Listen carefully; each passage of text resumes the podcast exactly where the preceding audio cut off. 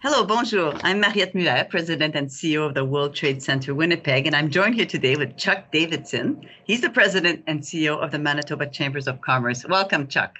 Hi, Mariette. Good to see you again.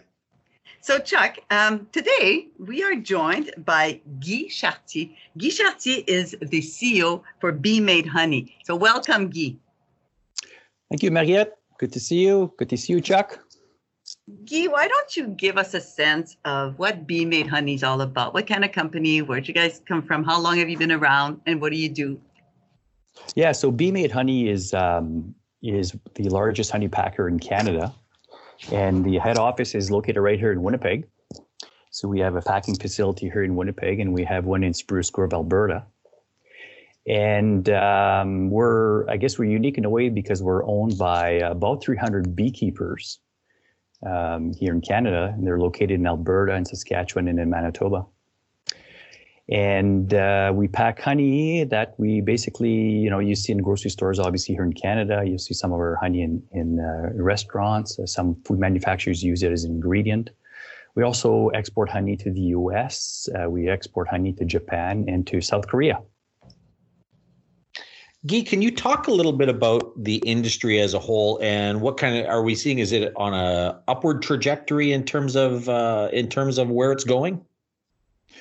Uh, yeah, uh, actually, yes. Honey is a growing category, so we've been very fortunate to to be able to take advantage of that, and that's been going on for quite a few years now.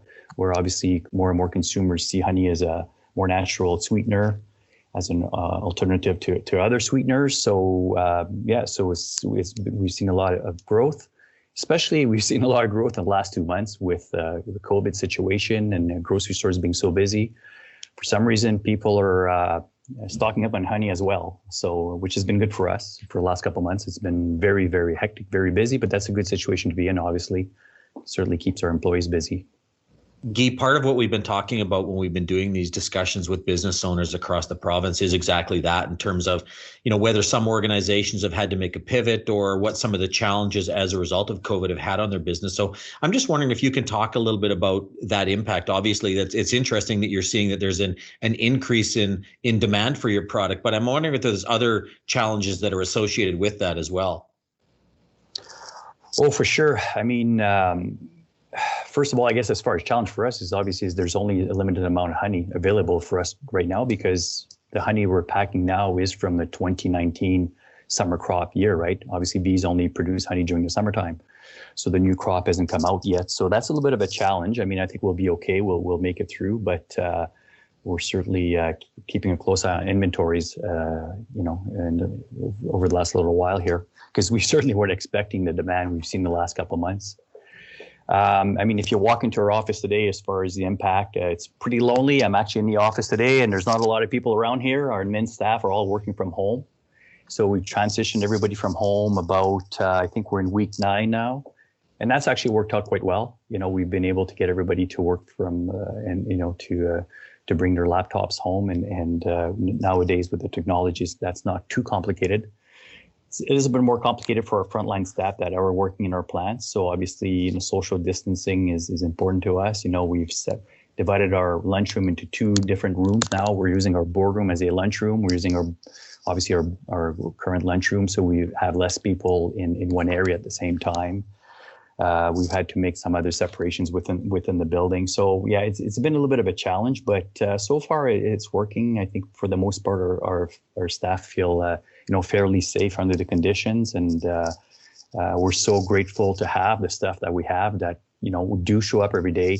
We've had no issues in the sense that um, our our staff are here. They've been coming to work, and uh, you know we're so grateful for them.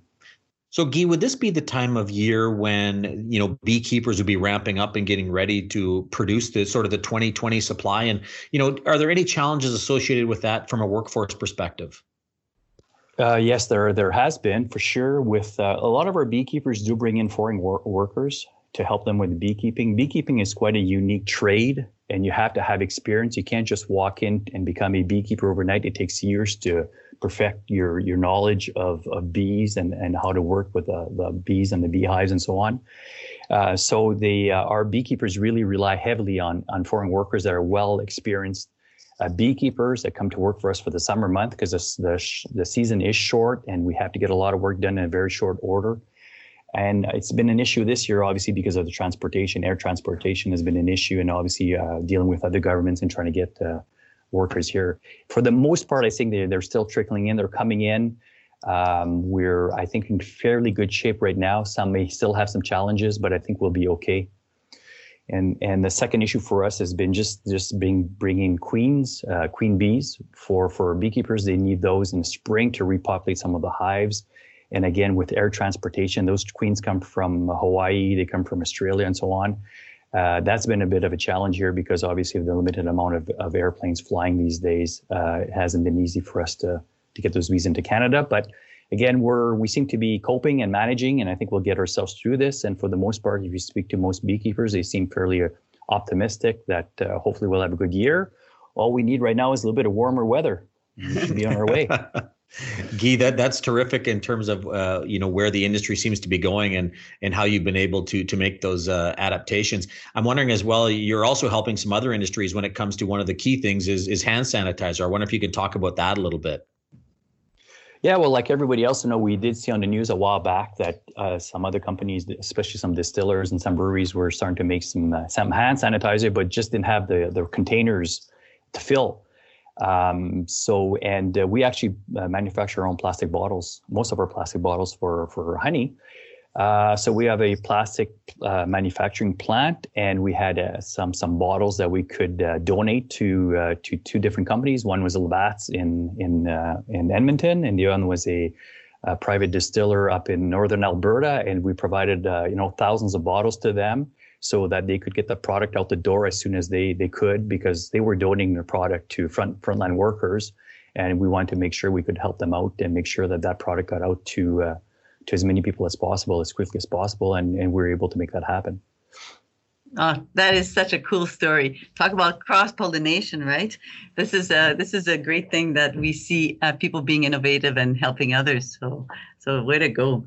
Um, thank you very much, Guy, for sharing all these stories and sharing with us some of the one of the key ingredients in all the baking that we're seeing people do these days, and that's honey. And as you say, it's a healthy option, so uh, you're very popular.